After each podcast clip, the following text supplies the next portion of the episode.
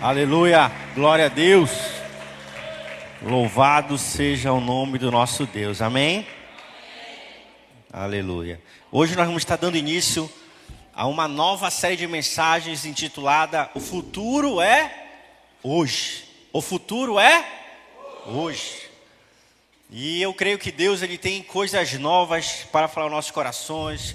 Eu creio que Deus ele tem um novo momento para cada um de nós. Eu creio que Deus ele quer falar aos nossos ouvidos, à nossa mente. Eu creio que Deus ele quer restaurar sonhos. Eu creio que Deus ele quer restaurar promessas. Eu creio que Deus ele quer restaurar a nossa esperança de que o nosso futuro está nas suas mãos e por causa disso nós temos a certeza de que quantas forem as suas promessas, em todas nós teremos o sim em nome de Jesus. Amém? Glória a Deus. Você pode abrir a sua Bíblia lá no livro de Gênesis. Abra a sua Bíblia lá no livro de Gênesis, capítulo 12, versículos 1 ao 4. Gênesis, capítulo 12, versículo 1 ao versículo 4.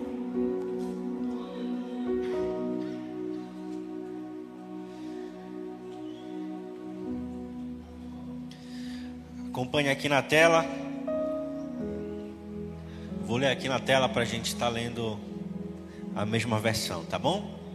Diz assim: O Senhor disse a Abraão: Saia da sua terra, da sua parentela e da casa do seu pai, e vá para a terra que lhe mostrarei. Versículo 2: Farei de você uma grande nação, e abençoarei, e engrandecerei o seu nome. Seja uma bênção.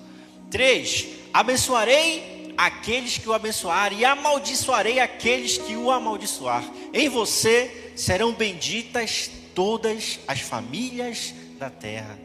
E o último 4: Partiu, pois, Abraão como o Senhor lhe havia ordenado, e Ló foi com ele. Abraão tinha 75 anos quando saiu de Arã. Aleluia. Vamos orar a Deus mais uma vez, pedir a Ele que Ele possa nos direcionar nessa noite, possa falar aos nossos corações, que a gente possa ter todo tipo de resistência, preconceito acerca da Sua palavra, tipo, qualquer um tipo de ideia preconcebida daquilo que havíamos ouvido, que nesse momento possa ser quebrado, para que Deus ele possa ter liberdade a falar aos nossos corações. Vamos orar ao Senhor? Deus, nesse momento, nós entregamos a Ti, meu Pai, o nosso coração. Tira agora todo o peso do nosso coração, todo o peso da nossa mente. Deus, todo o peso da culpa pelo pecado, todo o peso da culpa pelas preocupações que temos, que nesse momento caia por terra, caia por terra, traz alívio a nós, traz a paz que excede todo entendimento a nós, derrama sobre nós, Senhor, o teu perdão, derrama sobre nós, Senhor Deus, a tua cura, derrama sobre nós a tua paz e fala, Deus, profundamente aos nossos corações. Amém, amém e amém. Aleluia. Que nós possamos nos sentir leves, amém? Para ouvir a palavra de Deus, que possamos nos sentir amados por Deus para ouvir a Sua palavra, que possamos nos sentir seus filhos e suas filhas para nós recebermos a Sua palavra. Aleluia. Tem uma frase que é de um futurista chamado Peter Druck, que ele diz assim: a melhor maneira de prever o futuro é construindo. Em outras traduções ele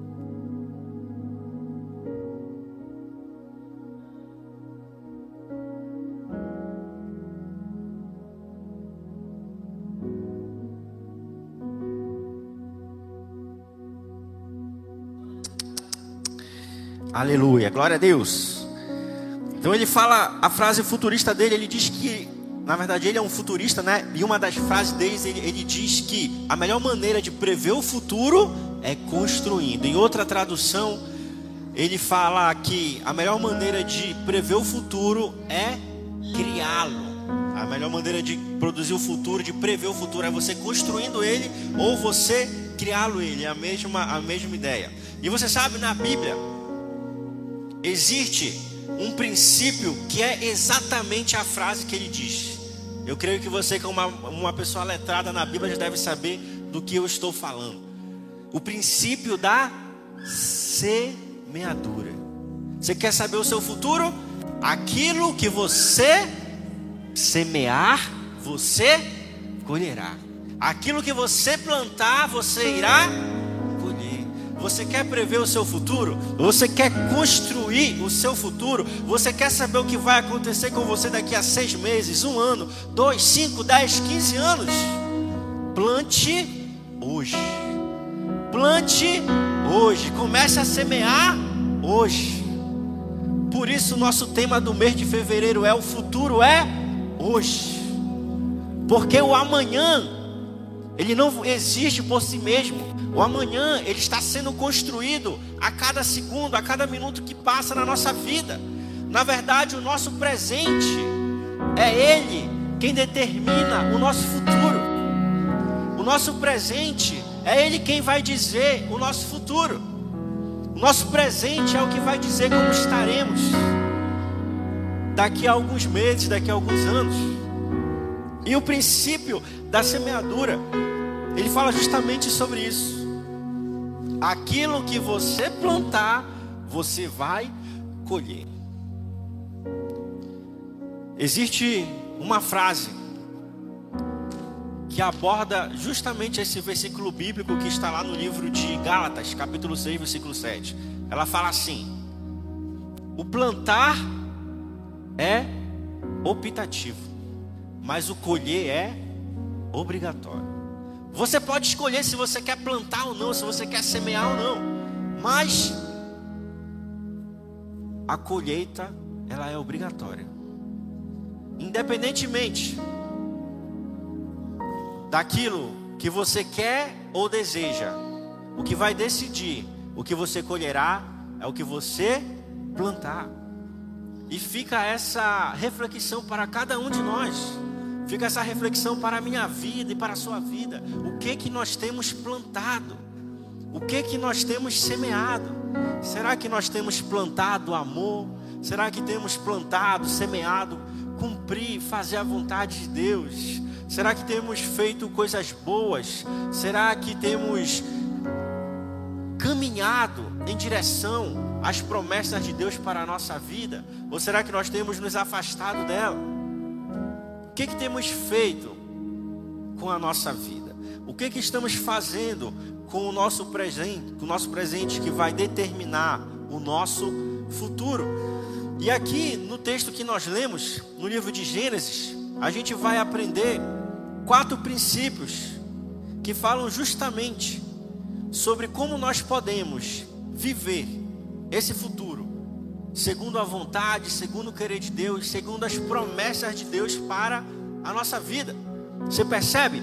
A promessa de Deus é um ato presente, mas que vai se cumprir em um futuro. A promessa de Deus é um ato presente. Ele fala hoje, ele pode ter falado ontem conosco, mas o cumprimento daquela promessa é um, é um acontecimento futuro. Então, na promessa de Deus, a gente vai ver justamente a necessidade de nós entendermos que precisamos caminhar alinhados com Ele, para que o nosso futuro ele esteja garantido na presença de Deus. Amém? Se puder botar o pessoal da mídia, Gênesis novamente, capítulo 12, versículo 1. A gente vai lendo de versículo a versículo novamente. Olha só aqui no versículo 1. As primeiras palavras, você vai ver que Jesus, que Deus aqui no caso, né? O Senhor tinha dito a Abraão. Em outras versões você, você vai ver a tradução dizendo: O Senhor disse a Abraão. Aqui está o início da promessa de Deus. O que que Deus ele tem falado ao seu coração? O que que Deus ele tem prometido a você? O que que Deus ele tem colocado em seu coração como o desejo de se realizar, algo a se concretizar, algo a nós vivermos?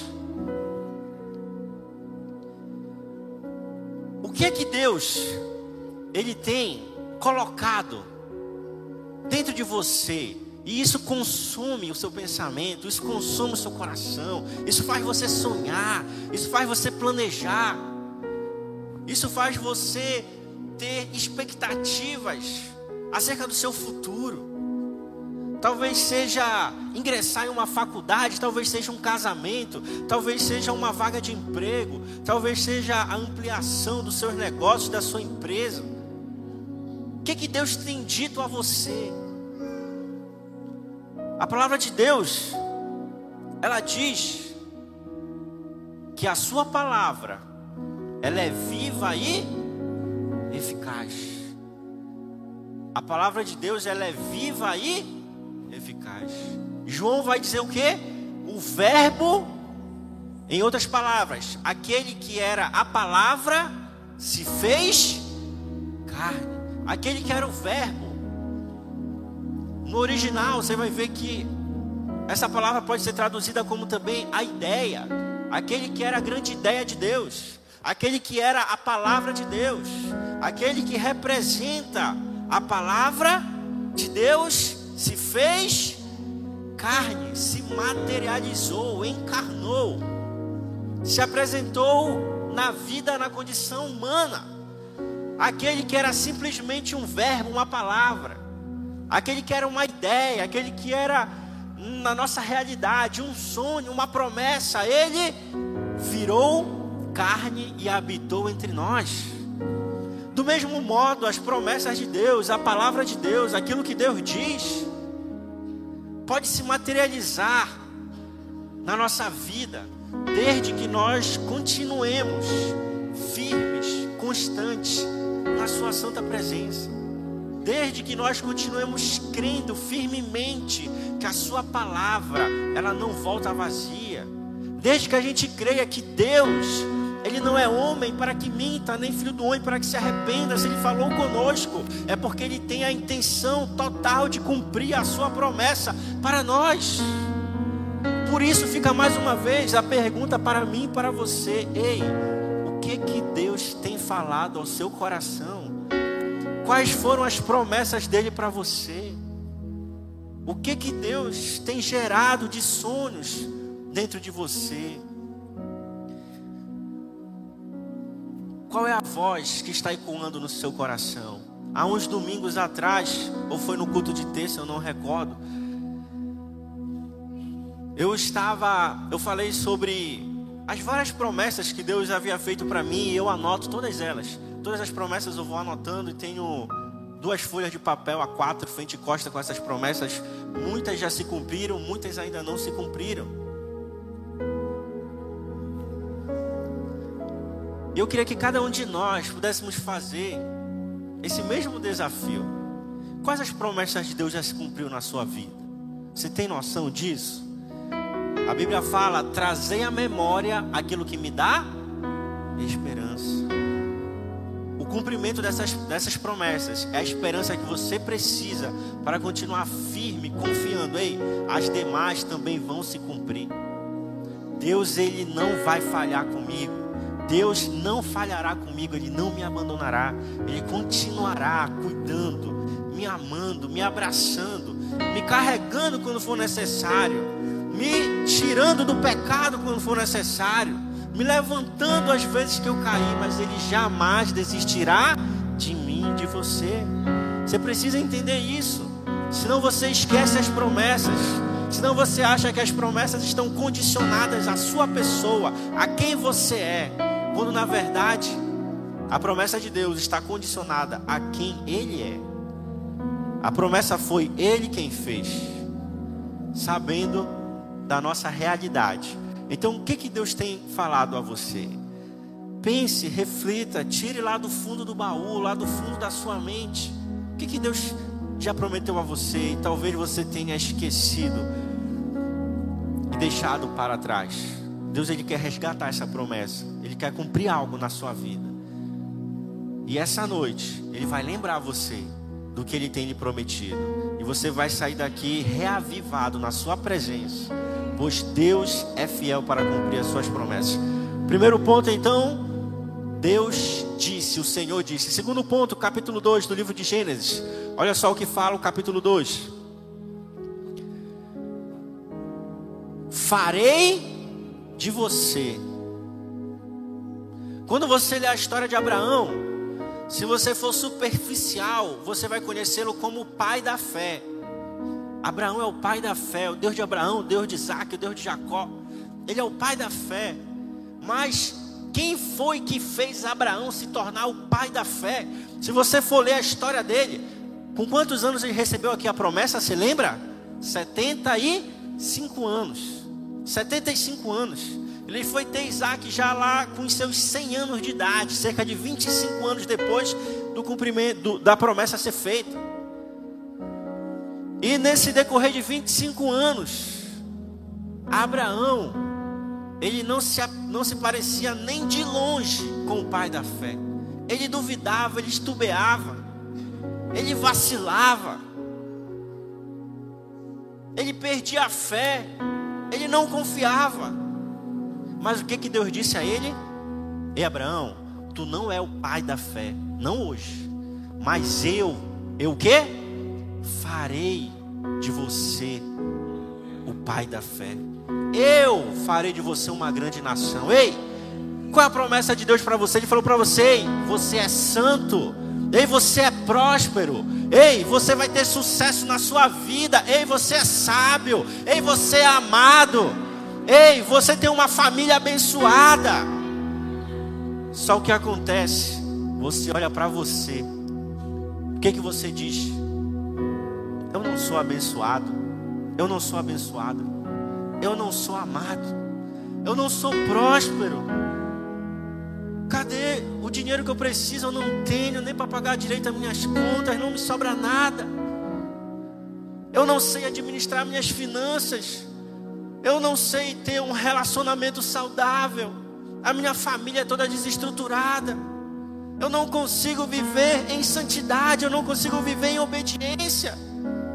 Ei, não olhe para você.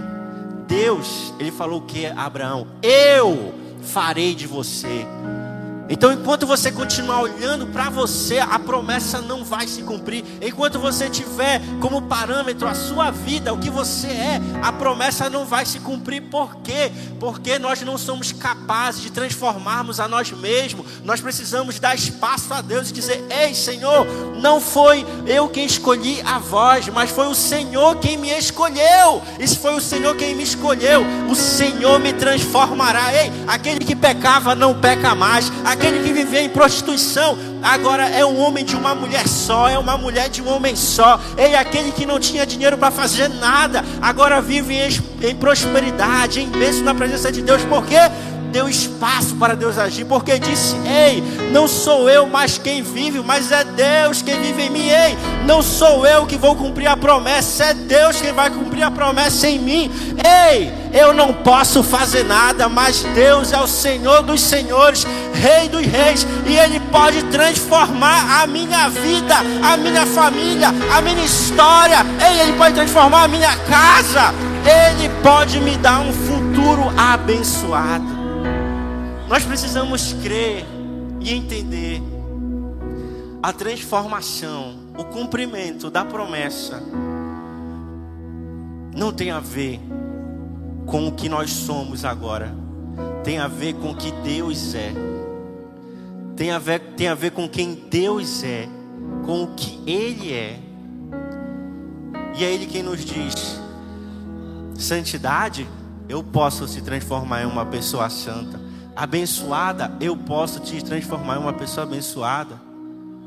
Teu casamento é derrotado, ei, eu posso transformar o seu casamento em uma bênção. Seus filhos são desviados, ei, tu e a tua casa servirão ao Senhor.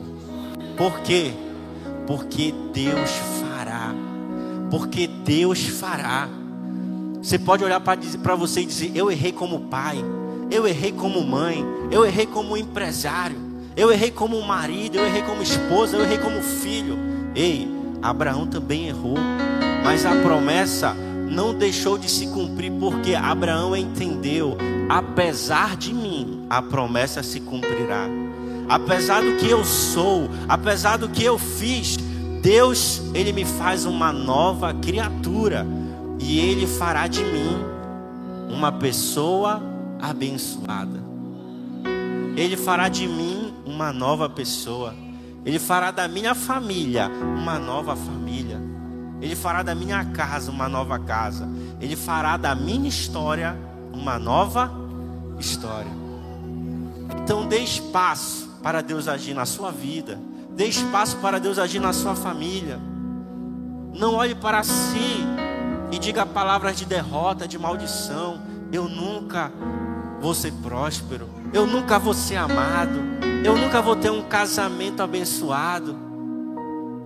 A minha família nunca será feliz. Não diga isso. Não diga, porque você não entendeu o agir de Deus. Não tem a ver com você. Tem a ver com Deus. Tem a ver com Deus. Aleluia. Terceiro ponto. Versículo 3: Eu o abençoarei. Aleluia. Eu o abençoarei. 2 Coríntios, capítulo 1, versículo 20 diz: Porque todas as promessas de Deus têm nele o sim. Por isso também, por meio dele se diz o amém, para a glória de Deus, por meio de nós. Por causa de quem que a gente tem as promessas? De Deus. E é por meio dele também que nós temos o, o amém. Assim seja. Essa é a promessa? Assim seja. Amém.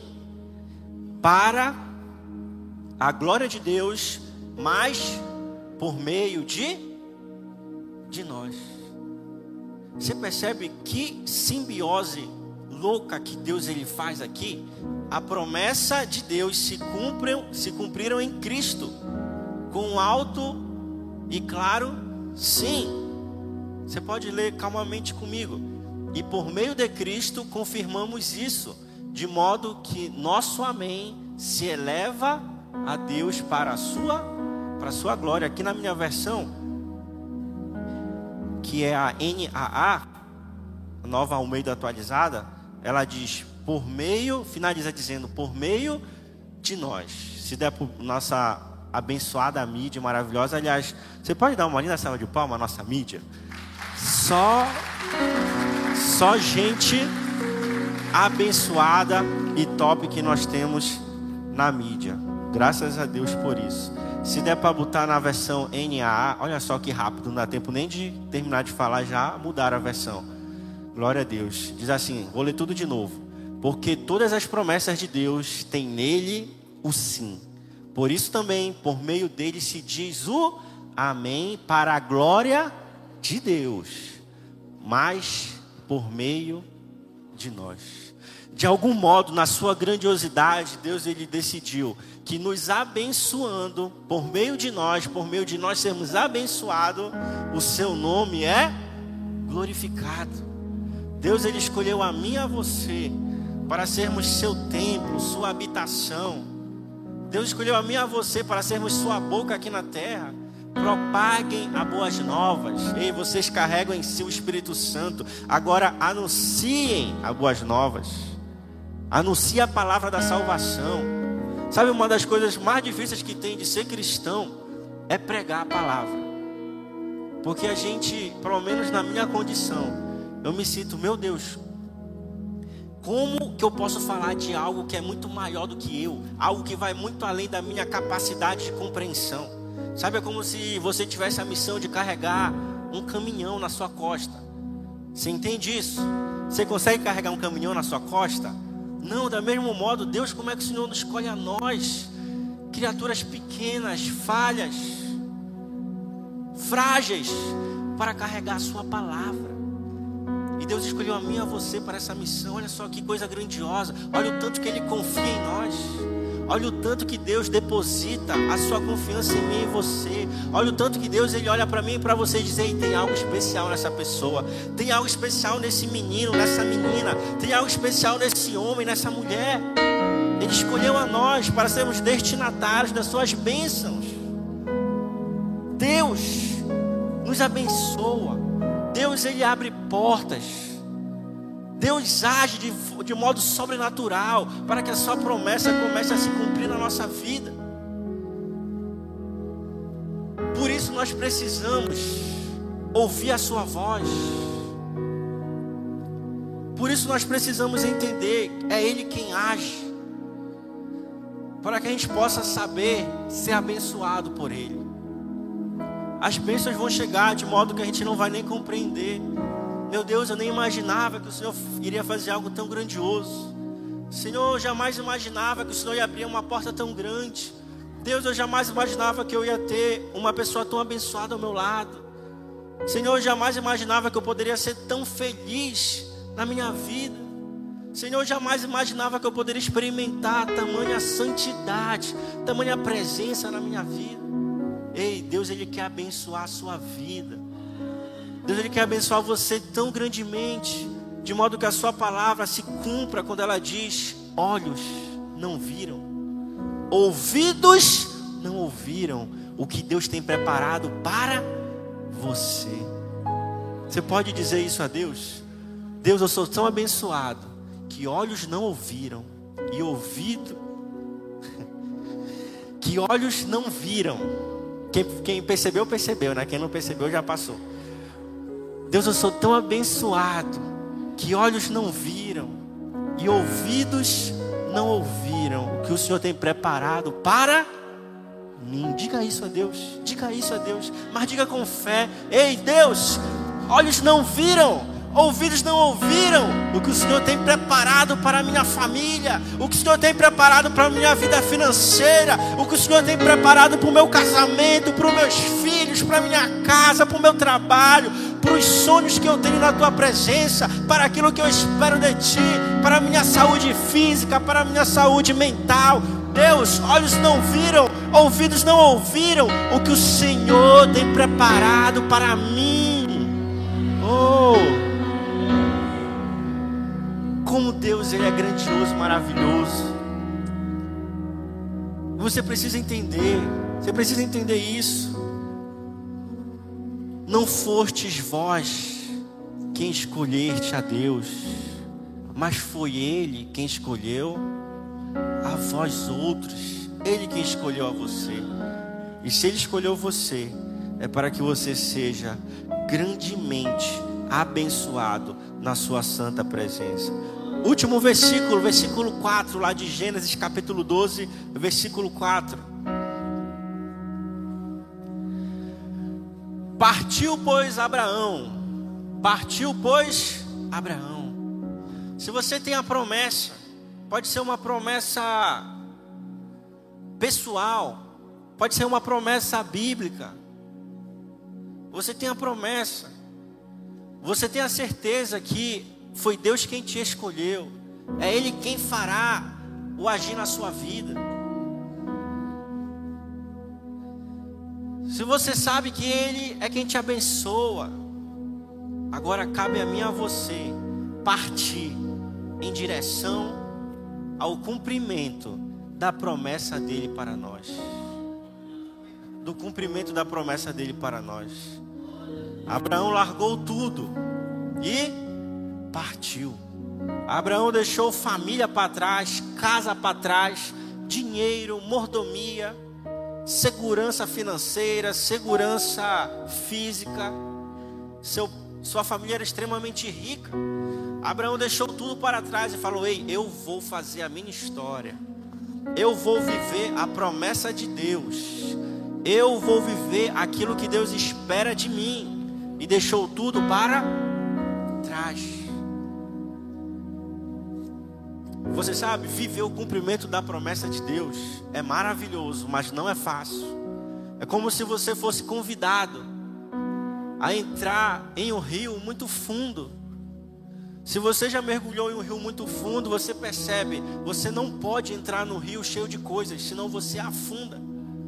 Quando você vai entrar no rio, você começa a tirar o sapato, tira a sandália, tira a camisa, tira a calça, se possível fica só de sunga ou de maiô para facilitar você continuar flutuando, senão você afunda, porque a água começa a pesar, a roupa molhada começa a pesar. Você joga a bolsa para um lado, joga a mochila para o outro, sapato para o outro e entra. Viver a promessa de Deus é assim. Precisamos deixar muitas coisas de lado, porque senão elas são pesos mortos que nos impedem de viver, de, de viver de modo fluido, com fluidez com tranquilidade aquilo que Deus tem para nós. E fica um desafio mais uma vez para mim e para você. Quais são os pesos mortos que você carrega na sua vida? E para partir em cumprimento da promessa de Deus, você precisa deixar de lado. Que tipo de práticas você precisa parar de fazer? Que tipo de amizades você precisa deixar para trás? Que tipo de comportamento você precisa deixar para trás? Que tipo de pensamento, crença errada, você precisa deixar para trás para viver a promessa de Deus? Ei, que tipo de raiva, rancor você precisa perdoar para que você viva o cumprimento da promessa? Ei, que tipo de decepção que você teve?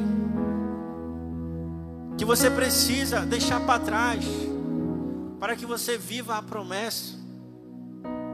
Que que você precisa deixar para trás? Talvez um relacionamento que não deu certo. Talvez uma decepção religiosa Talvez uma profecia que não era de Deus, mas você pensou que fosse de Deus e isso bloqueou a sua vida até hoje. Você precisa superar para que você viva o melhor de Deus. Você sabe, tem coisas que Deus ele faz por nós. Deus ele falou para Abraão: Abraão, ei, sai do meio da tua parentela, sai do meio da tua casa, leva só a tua esposa e vai que a promessa sou eu quem vou cumprir, mas o caminhar é tu quem precisa fazer. Tem coisas que não tem a ver com Deus, tem coisas que tem a ver conosco. Se você tem a promessa, se você tem a palavra, agora o que que você precisa fazer? O que você precisa agir? Que que te impede de partir em cumprimento dessa promessa? Isso é com você, isso não é com Deus. Você entende isso? Amém? O que, que você precisa deixar para trás para que Deus haja poderosamente na sua vida, no seu casamento, na sua vida financeira, no seu trabalho, nos seus negócios, na sua vida emocional, na, nos seus traumas? O que, que você precisa deixar para trás para viver essa promessa? Isso não tem a ver comigo, isso não tem a ver com Deus, isso tem a ver com você tem a ver comigo. Fale isso para você. Deus, o partir tem a ver comigo. O agir tem a ver comigo. O deixar coisas para trás tem a ver comigo. Eu sei que o Senhor é um Deus fiel. Eu sei que o Senhor é um Deus que cumpre suas promessas. Eu sei que o Senhor é um Deus que me ama, que nunca me abandonou, que cuida da minha família, que cuida das minhas coisas. Agora eu preciso continuar crendo nisso para que mais promessas se cumpram na minha vida, para que eu não venha desistir, para que eu não venha te abandonar. Gálatas capítulo 6, versículo 9 e 10. Gálatas capítulo 6, versículos 9 e 10. Portanto, diz assim: Portanto, não nos cansemos de fazer o bem.